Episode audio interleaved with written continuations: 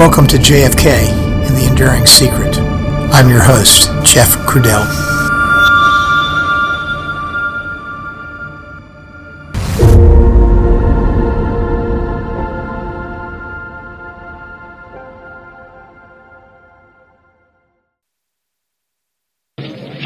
opinion, he's perpetrating one of the most enormous frauds on the world and on the United States in particular, and on my home state and on New Orleans. And uh, if it goes much further, uh, there's just no telling where Mr. Garrison will go. What is his motive? Why is he doing it, in your opinion? He reminds me of Huey Long. And he reminds me of a combination of Huey Long and uh, some things that I've read about Dr. Goebbels. He's a little bit of both. What is his motive? Well, Walter, that's open to conjecture. Uh, he can go anywhere with this thing. If he if he convinces the public that he's real, and that this farce is real, this circus that he's putting on down there is real, uh, he's going to try and ultimately drag in the CIA, and he's going to drag in left and right, and as he says, through the looking glass, black is white and white is black. Uh, I think he's the one that's black and white at the same time. Uh, he can go anywhere. He can say, well, your government did this. He can say, uh, there's just no telling what he's going to try and say. At the rate he's going, maybe tomorrow you'll be it. Did he offer you anything to help him? Yes, uh, Mr. Garrison said that if I needed any financial assistance or did I have any business problems or anything, that I could get him. That I could get anything that I wanted to help him. And uh, I said, no, I don't need any assistance. Do you have any uh, indication of what he wants you to testify to and why he considers you such an important witness? He could get me, I guess, if he could put enough pressure on me, or if he had me in his pocket, the way he has an awful lot of people down there, he could get, uh, uh, he could probably get me to say just about anything he wanted me to say.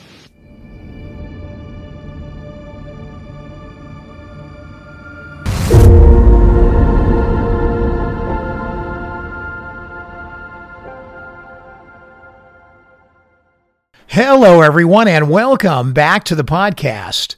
Today's episode is episode 182. And yes, I'm once again calling an audible. I know at the end of episode 181, I said that the next episode would be about Randy Ellinger, an individual who was involved in the Houma raid. But after I got finished with that episode, it just didn't have enough oomph to it, and I decided to get back out of the weeds for just a second. Maybe these are weeds we're still in, but they're not as tall a set of weeds as I was just in. So, what does that mean for the show today? Well, what we're going to do is bring you another wild and wacky witness, and his name is Gordon Novel. And what makes him kind of interesting, at least to me, is that he's not, well, like a Perry Russo kind of guy. This isn't his 15 minutes of fame upon the stage. Gordon Novel is an absolute character in his own right, a rather intelligent man who, at the time, was working at least in a contract relationship with the CIA. Garrison entrusted him. And you might say, in the beginning, there might have been, well, less skepticism on Novel's part, but at the end of the day, Novel, too, fell the way of the CIA and really became an infiltrator in the investigation, working for the CIA. But once more, his life just didn't end, at least in terms of colorful interactions at the precipice of the Clay Shaw trial. Oh, on the contraire.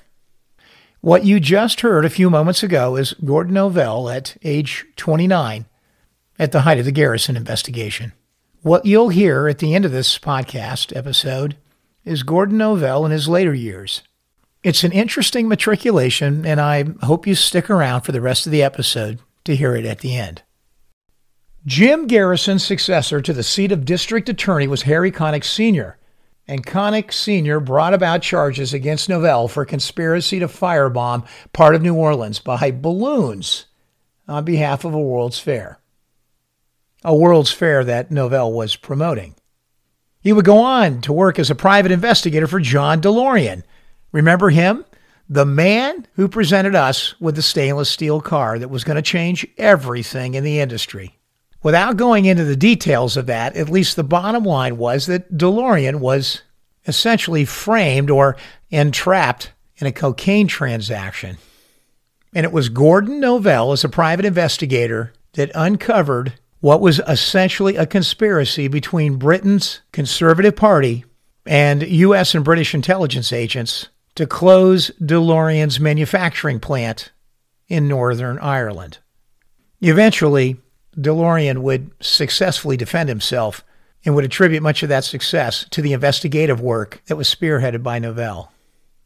Oh, that case gets even wilder. Part of the defense was an audio tape, which was made public by Hustler magazine.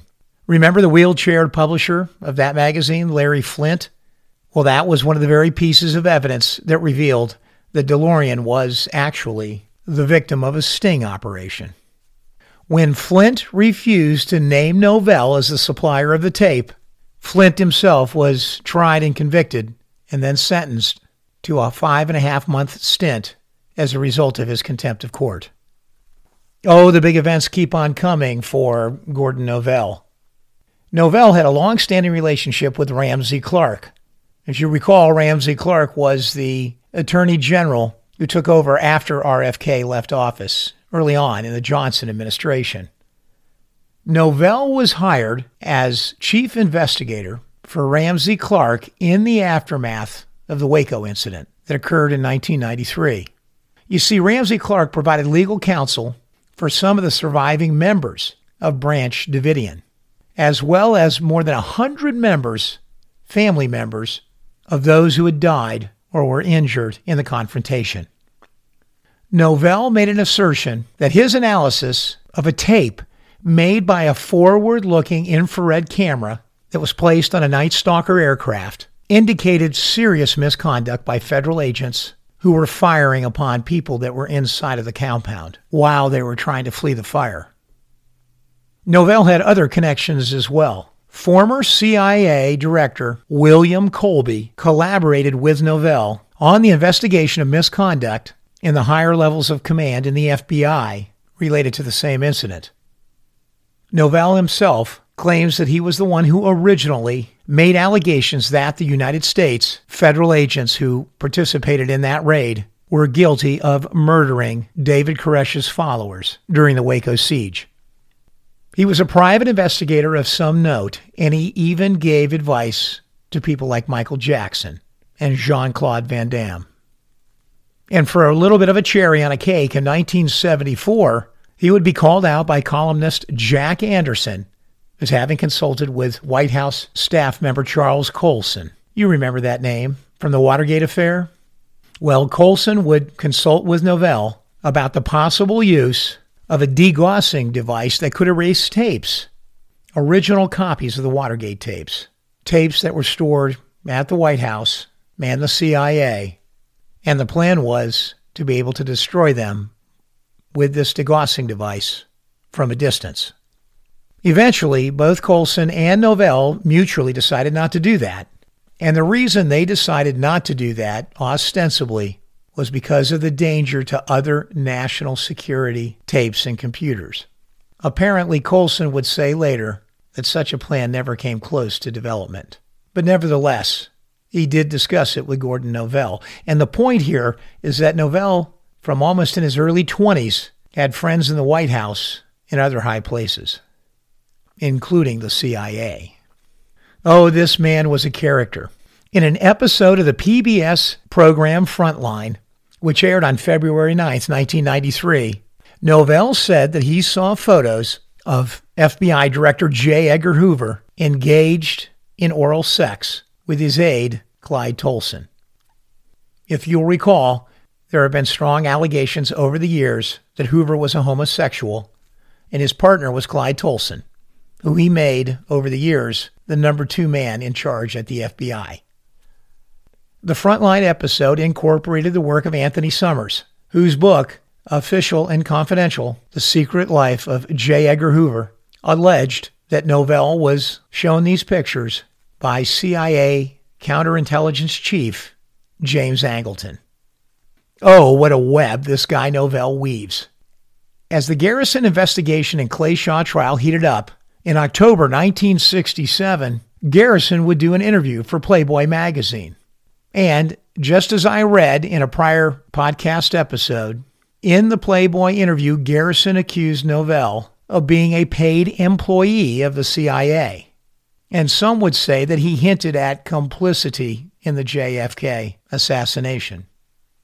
Well, Novel didn't like that at all, and subsequently he filed a $10 million liable suit against Garrison and Playboy, and he did so in federal court. He used a quite famous attorney at the time, a man named Elmer Gertz, who was an expert in reputation damage and smear campaigns. One of the most intriguing things about this civil suit is that Novel was deposed, as you might expect, and later Gertz would write a book entitled To Life. And in it, he would reveal that Novel's deposition was perhaps as many as a thousand pages long. We've never seen that deposition, but wouldn't it be interesting? And the reason we haven't seen it is because the case never went to trial. It was dismissed by Judge William J. Campbell after the defendants moved for a reconsideration of their motions. Well, all that is pretty colorful stuff, but how does that have a connection with the Clay Shaw trial? Well, let's pivot to that part of the story. So, without further ado, let's listen to episode 182 of JFK The Enduring Secret.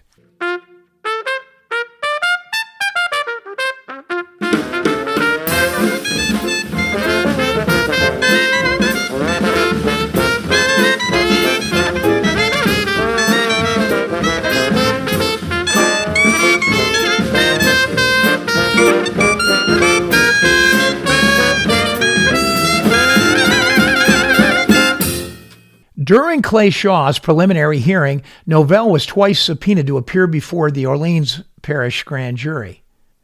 The second time he was subpoenaed, Novel did not show up. And you know why?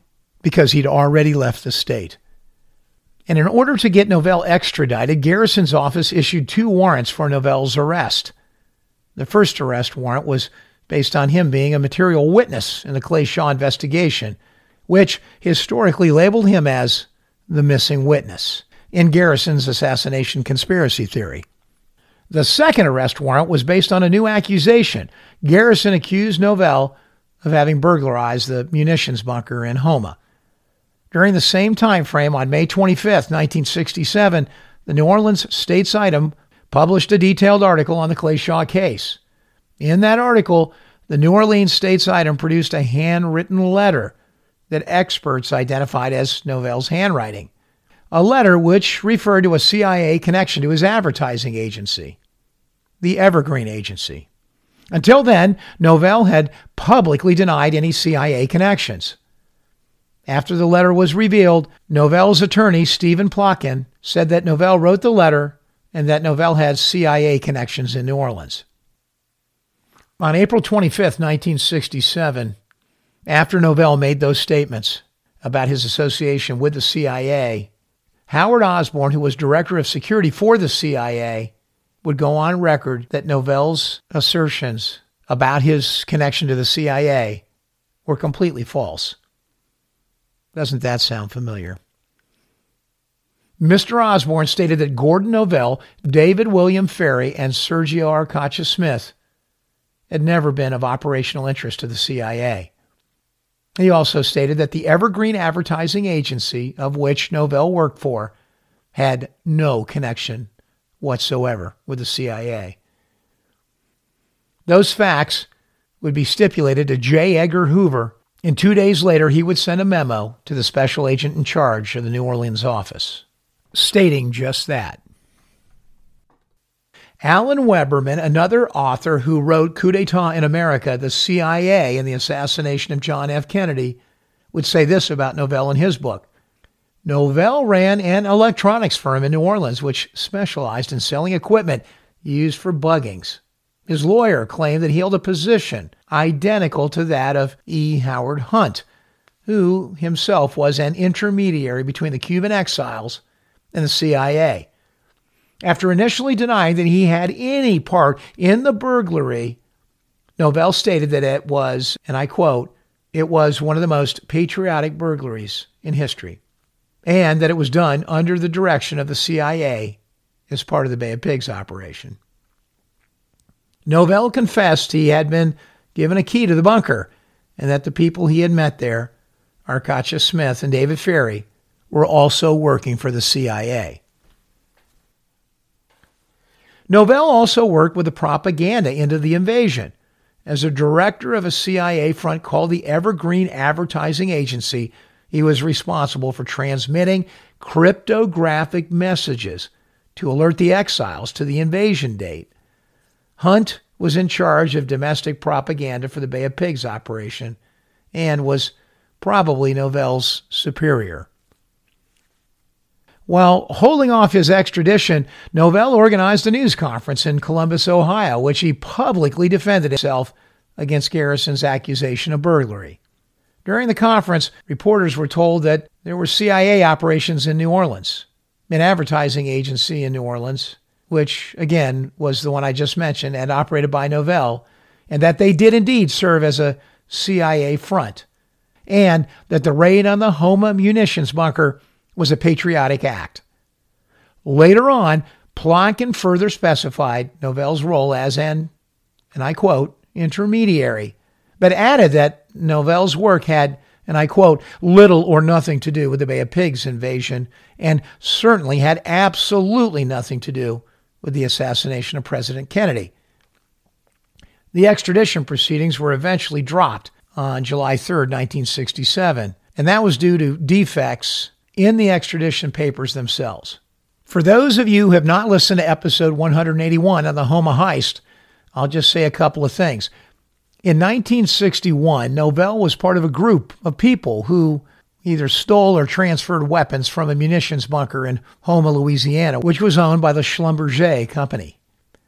Novel claimed the theft had been planned by Guy Banister and David Ferrie, who at the time were actively involved in the anti communist anti Castro community there in New Orleans.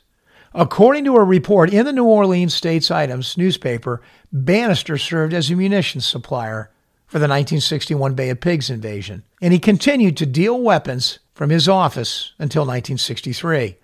We mentioned earlier, and it was reported in Gus Russo's book, the existence of a letter of marque that was signed by Robert Kennedy, who was the U.S. Attorney General at the time, in which supposedly gave Banister the go ahead to, and I quote, liberate the weaponry, although the letter has never been shown to exist.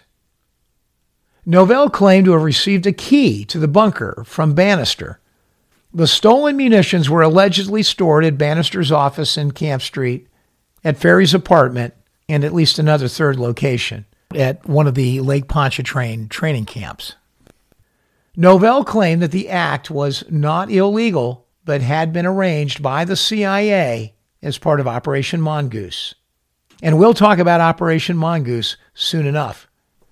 After Garrison indicted him, Novel eventually ended up in McLean, Virginia, where he took a lie detector test from a retired Army intelligence agent, which, of course, proved that he was innocent. right. While he was away from New Orleans, two women who had taken over Novel's apartment discovered a note written in his hand, which was seemingly addressed to his CIA contact.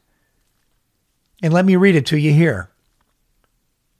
During the planning of the Bay of Pigs invasion, Howard Hunt also worked for Double Check. Isn't that interesting? Well, what was Double Check? Well, it was a dummy electronics firm located just outside Miami. Headquarters proved to be an office building converted for our use and disguised as an electronics firm, Hunt stated. Novel would take a lie detector test, one that he himself had arranged for, and lo and behold, he would pass, stating that the burglary was not a burglary at all, but a war materials pickup made at the direction of his CIA contact.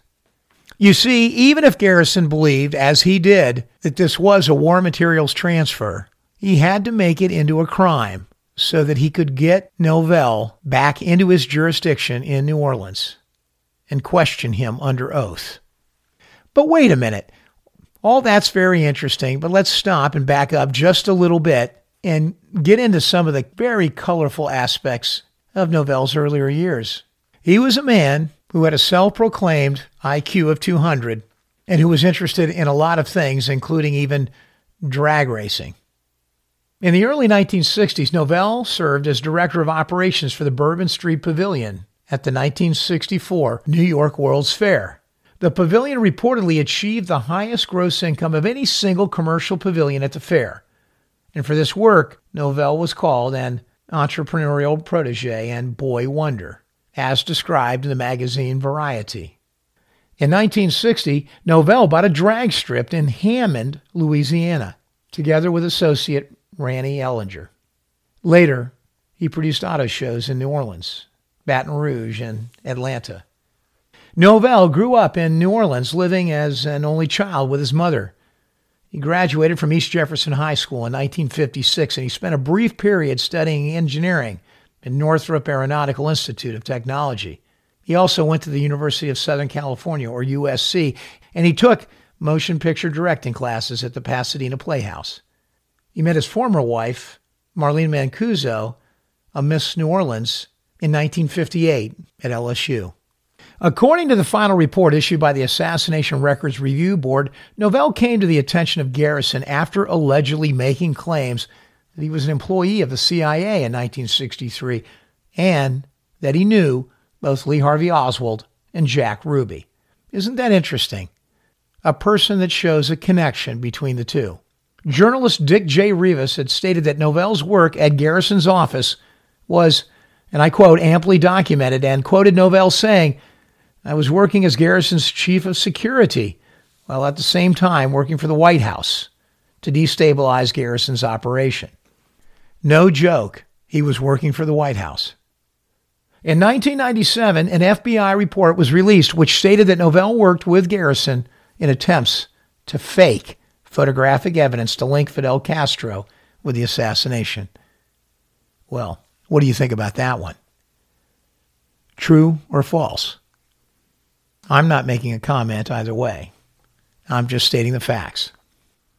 Novel would go on to do all sorts of crazy things. He had big ideas. He was a big thinker. And we'll share some of the interview material that was collected later in his life. When he died, one of the individuals who had interviewed him in years prior, Jerry Pippin, would say this about him. It was not unexpected, the death of Gordon Novel. He had been very ill, but it still comes as a shock. The 74 year old Novell was still behaving like the cold warrior he evidently had been in his earlier life. The Bay of Pigs, the JFK assassination, being held by radicals in a Beirut jail while trying to free an American hostage. Those are just a few of the scrapes the Gordon Novel, private investigator, had endured. In an earlier interview, which is now part of a tribute to Novel, Broadcast just a few days after his death, Novel discussed some of the events in his life. Yet, from off the record conversations with him over the years, we were aware that there was much more to tell. However, the Grim Reaper came to Gordon Novel the middle of the night in a nursing home in Los Angeles, taking him and his stories to the other side. Gordon was a child of the South. He loved New Orleans. Louisiana in particular, and never really left it in spirit, even though he'd been hanging out on the West Coast for many years. Born in a show business heritage, Gordon spent his early years at Pasadena Playhouse, training for the big movie career that never happened. His life turned out to be a real life incarnation of your favorite spy thriller, combined with little two bit PI stories. And for those who knew him up close and personal, a man of great social conscience. So much so that in his later years he dedicated his pursuit to free or cheap energy, which he was convinced the U.S. government had back engineered from UFO crashes. Many have asked if foul play was involved. It most certainly could have been a murder, but there is little evidence of that. However, if there is a suspect, it is more likely, in my opinion, to have been from the corporate energy companies of the world, as Gordon was getting very close to the development of, quote, free energy, which he envisioned would free the world from the debt of big oil and gas.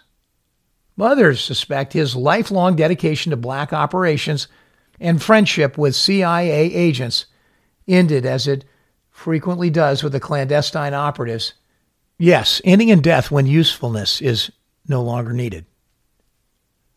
It could have been one of those factors, or it simply could have been that a life of hard living, wild women, and various stressful close encounters with law enforcement, military types, and the underworld characters he knew took a toll on him at 74. His body had nothing more to give, even though his spirit and his drive were still there. And I knew it based on my last conversation with him. Many of the people on my staff over the years never could understand the fascination I had with Bad Boy Gordon. But once you got past the PI image, there was a small boy quality about him that included thinking and the kind of thinking that comes from the best of mankind, and knowing that the people he dealt with were not the best, and in fact, rotten to the core, even though they were just misguided in their devotion to God and country. Gordon Novel was called many names, but as Robert Morningstar dubbed him in an expose on British petroleum and the Gulf oil spill, calling him the Noble Dragon. As all of us know far too well, life on this planet for humans is temporary, and it was time for Gordon to move on, leaving one to wonder if there is an eternity for men's souls. What's happening with Novel right now? In the liable case between Novel, Playboy, and Garrison, there were certain facts that were stipulated by both parties. It's as close as we'll get to testimony taken under oath. So here we go. Sometime prior to June 24, 1967, Garrison agreed to grant an interview to Eric Norden, a freelance writer, for publication in Playboy magazine. The request was initiated by Playboy. Garrison was not paid for the interview, nor did he pay anyone for its publication. The entire article was approved by Garrison prior to its publication in the October 1967 issue of Playboy magazine. The verification of the facts contained in the interview consisted of submitting the galley proofs to defendant Garrison and to Eric Norden. The galley proofs were also sent to Playboy Research Department whose normal practice for verification is by checking other accounts of the subject matter previously published in the news media and in reference works.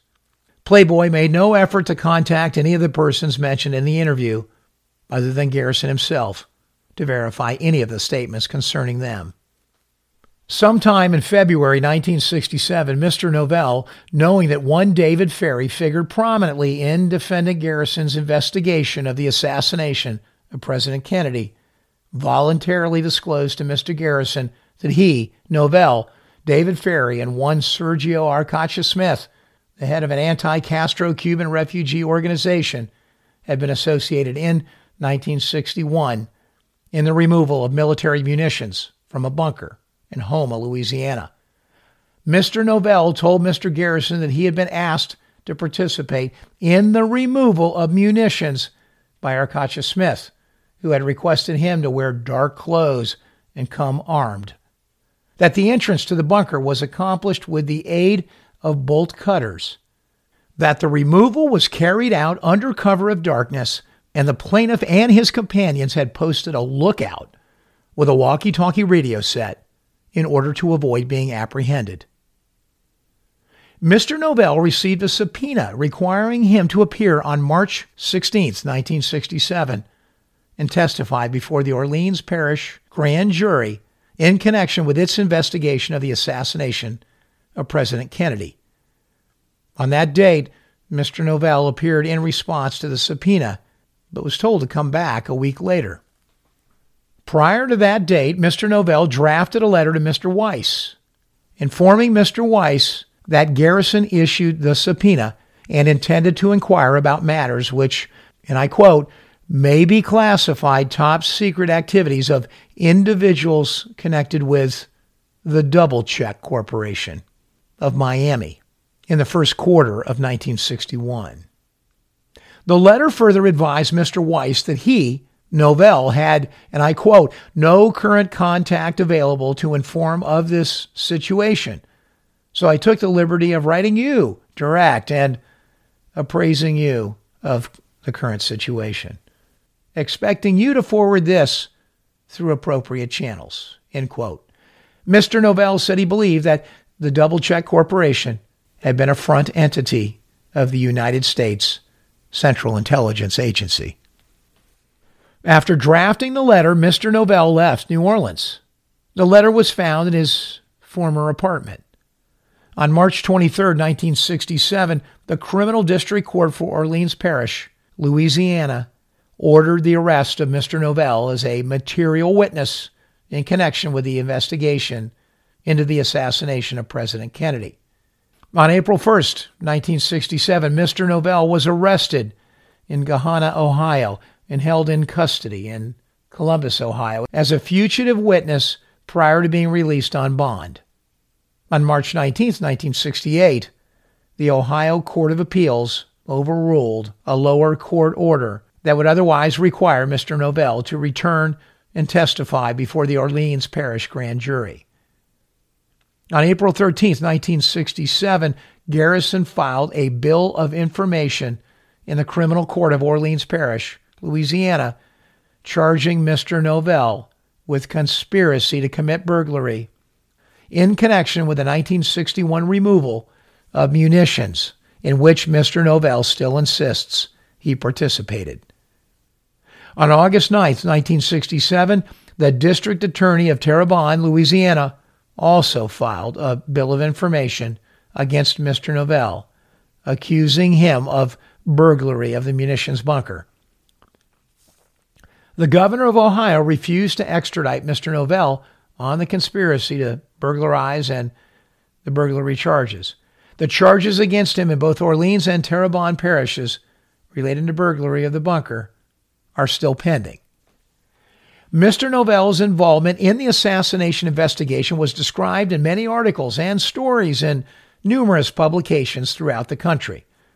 Novel and his attorneys appeared on television news programs in Columbus, Ohio, in New Orleans, Louisiana, answering questions or making statements concerning Novel's relationship with Garrison and the assassination. On or about June 14, 1967, Novel sent a telegram to Garrison in which he stated that if granted immunity from prosecution, he would return to New Orleans to testify on various matters, including Number one, international fraud. Number two, public and official bribery. Number three, intimidation.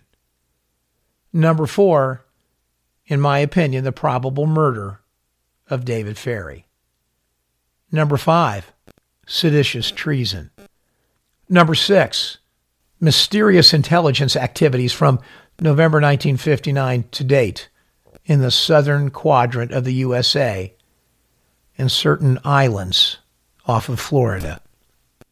Number seven, hot war games and cold munitions transfers. Number eight, 10 1950 model Canadian surplus Vampire jets support fighter aircraft. Number nine, certain Cuban Anglo French sabotage affairs of early 1961.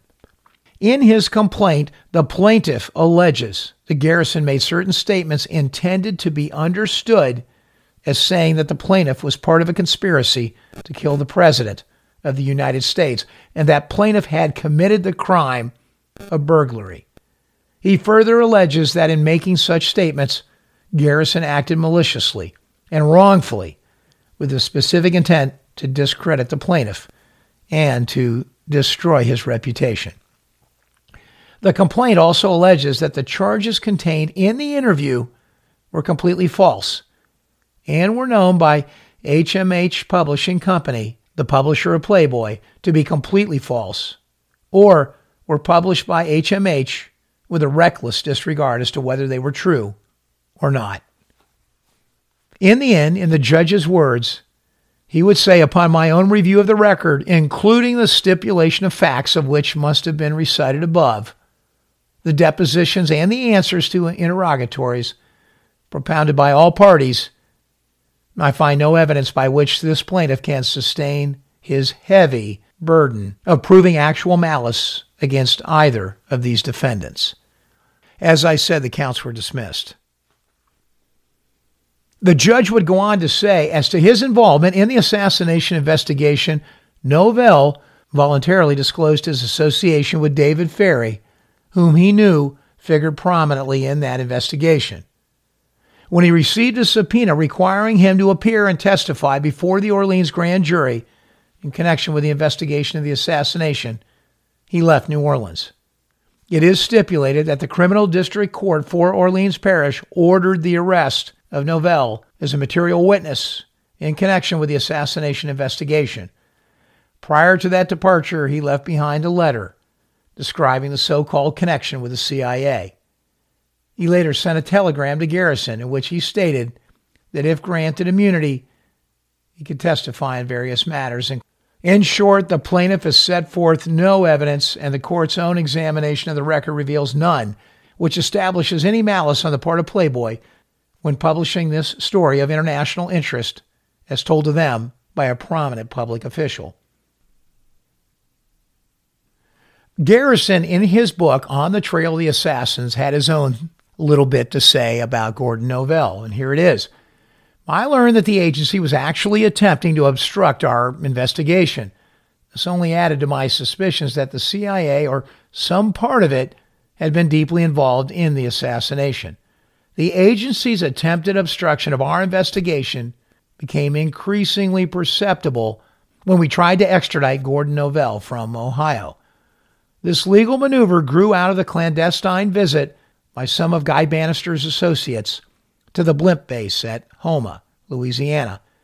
They had removed munitions from the Schlumberger bunker in the middle of the night and brought them into New Orleans. Some time after we learned about this jaunt, an informant advised us that Novel had taken a photograph of the truck used in picking up the munitions. Subsequently, Novel had sold the photograph to Walter Sheridan of NBC.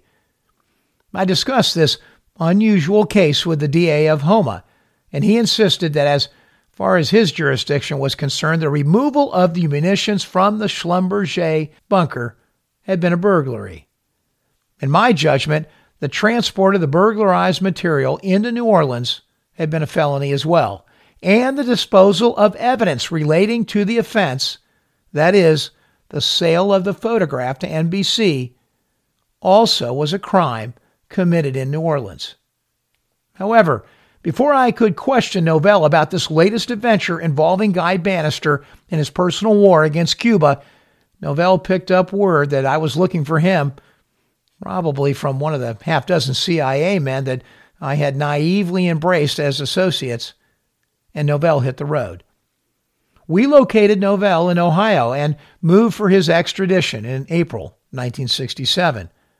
We wanted to know why the ammunition had been taken from the Schlumberger bunker, why it had been brought into New Orleans, and why the photograph of the truck had been sold to Walter Sheridan. In the following weeks, Gordon Novel, through interviews and press conferences in Ohio, began providing the public with more enlightenment about some of the CIA's activities, more so than we had been able to develop in the previous several months. Among other things, we announced that the Schlumberger bunker business had been a CIA enterprise all the way. Yes, this cat was a crazy guy. Spooky a little bit, and there is a pun intended there. He would go on to tell many stories about his understanding and connection with the Illuminati and the Majestic 12, the deep state elements that we hear so much about today. They were a thing of great illusion then, and most people that spoke of them were considered a bit crazy. Perhaps not so much today. But I'm just saying. Yes, Gordon Novel was an anomaly. He said many things, and many things he said were not true. It was difficult, I think, for most people to distinguish when he was telling the truth and when he was just playing lying or engaging in an incredible level of hyperbole.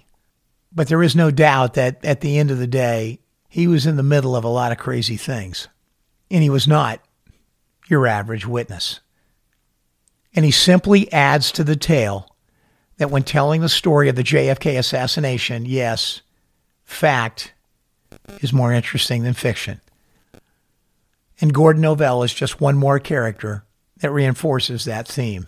You know, that was a ramble, and we were all over the place. I read a lot in this episode from various sources. And the reason I didn't do too much in the way of personalized storytelling on this one is that there is so much available on Gordon Novel. You know, did he know more? In later years, Novel would write a book. It has a very limited circulation. It's very difficult to find. In fact, I think I saw one copy of it on eBay. It's a fictional book, typical as a CIA player would do in those days, because under their secrecy agreements, they couldn't write a nonfiction book about their experiences. So his fictional account of that conspiracy reveals much. Whether it's true or not, we don't know because the book itself is labeled as fiction. In it, though, we know that he offered to pour his heart out about the assassination to Garrison. So the real mystery remains what did he know? What true facts did he know about the JFK assassination? Whatever they were, if any, he took it with him to his grave. Gordon Novel was 25 years old when the president was assassinated. Even at that young and tender age, he was quite involved already with the CIA. He would die in October of 2012, about 11 years ago now. Like so many of the critical players in this passion play, they're gone now. There will be no staring them down and hearing the truth as finally revealed. For most, that is no longer possible. He was 74 years of age when he passed. Not particularly old, but not young. And just about at a date and a time frame when most of the rest of the JFK eyewitnesses to the assassination or the assassination plot would perish from the earth. We are, by definition, left with an incomplete record, hoping one day to find a few more pieces to fill in and complete the puzzle. Novel most assuredly knew more than what came to light publicly, even though he would claim that was not the case. Just like other men in the disinformation business, men like Howard Hunt, men like Frank Sturgis, he would tell enough lies that no one really knew when he was telling the truth. Sound familiar? It was a world they lived in in the 1960s, the 70s, and then in the 80s and the 90s. It's now the world we live in. Kind of crazy that the world we live in today now makes us look back and see that world so much more clearly.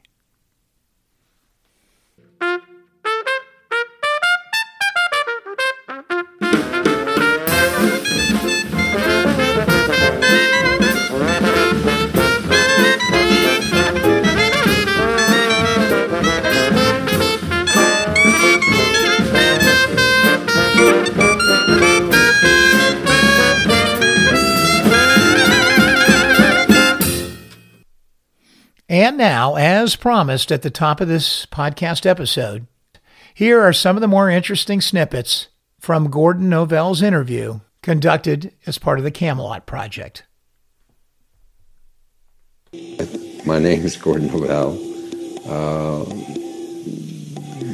I have been involved in things like Watergate and JFK's assassination and the DeLorean drama and Waco and others that would be better not mentioned.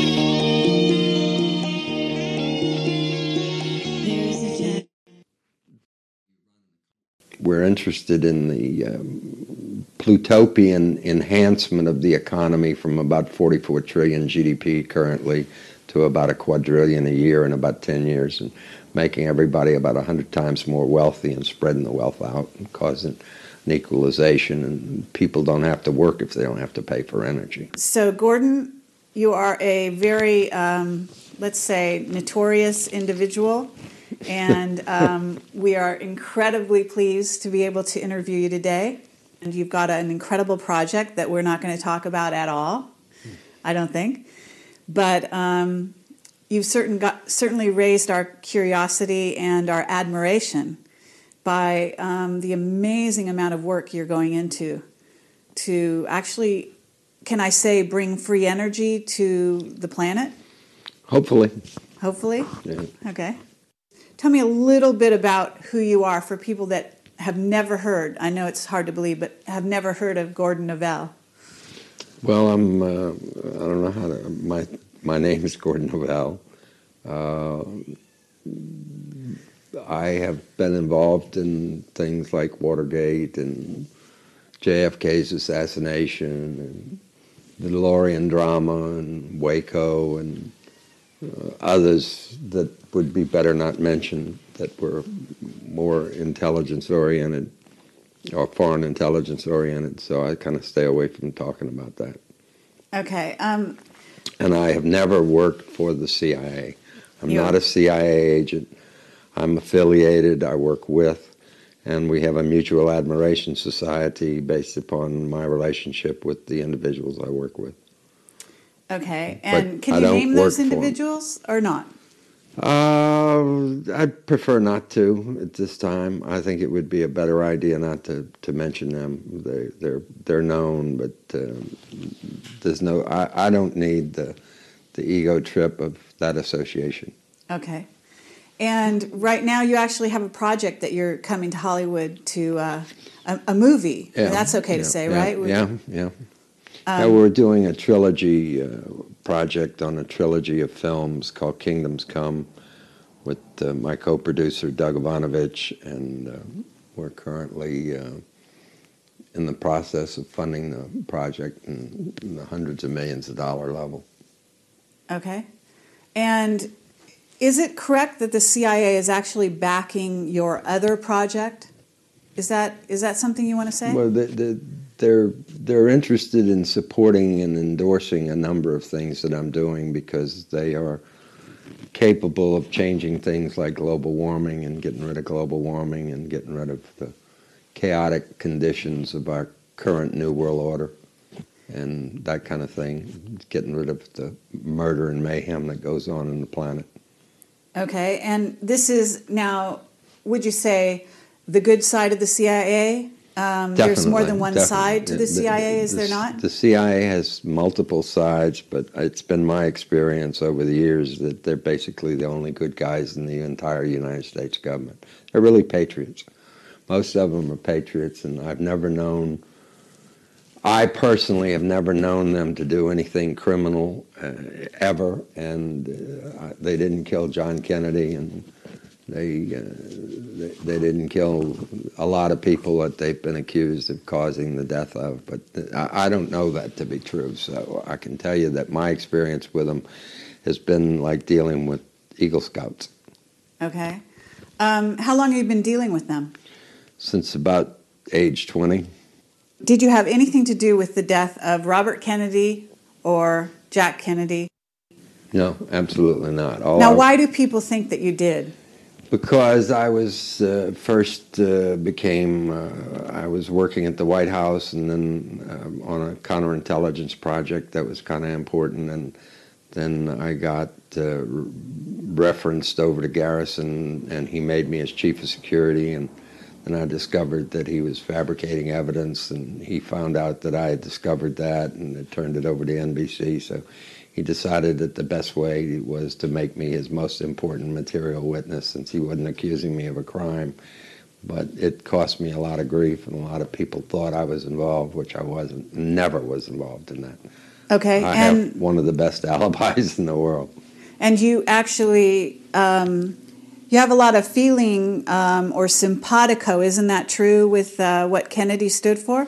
Yeah, I, I was in favor of his uh, revelations uh, that were apparently about to happen, having to do with extraterrestrials and the technologies, and I think that they kept him in the dark on a lot of stuff, and it was one of the reasons that motivated him to want to go to the moon. So I was very pro John F. Kennedy, Okay, very And- pro.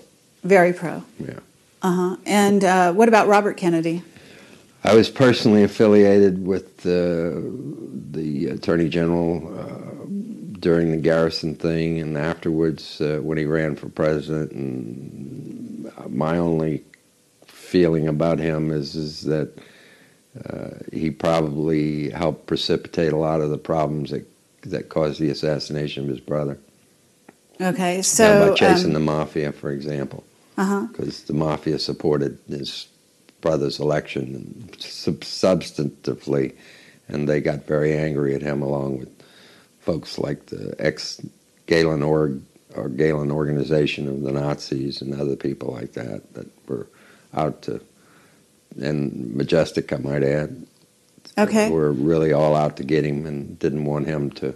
So Majestic do- was around back then. Yeah, And did, did they have something to do with the uh, death of Robert Kennedy? I don't think that they had anything to do with the death of Robert Kennedy. If Robert Kennedy was murdered by an assassination, it was a Manchurian candidate type of thing, and I don't know who engineered it. But uh, And- I've never, ever known an individual at the CIA to ever indicate to me that they were part of any plot. And I've known a lot of them, including directors. And what about John Kennedy? Was that a Manchurian candidate as well?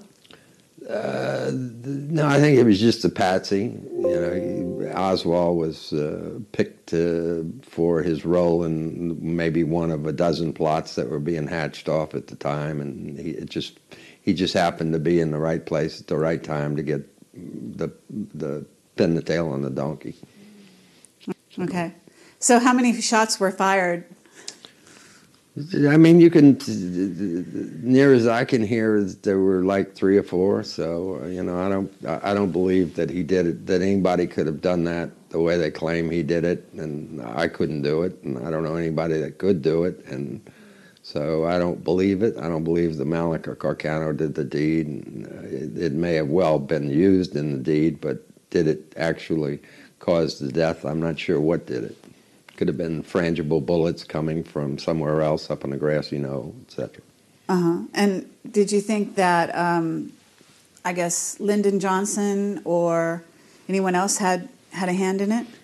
If they did, they certainly kept it away from me because I was working with the chief of staff at the White House at the time. Of, and when the Garrison thing came down, I was working with the chief of staff, and I never knew any involvement by the chief of staff or Mr. Johnson, and I was very friendly with both of them.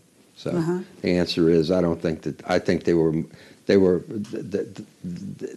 they were just down the pecking order of power that runs the world, and they just happened to be conveniently in the places where they were at the time.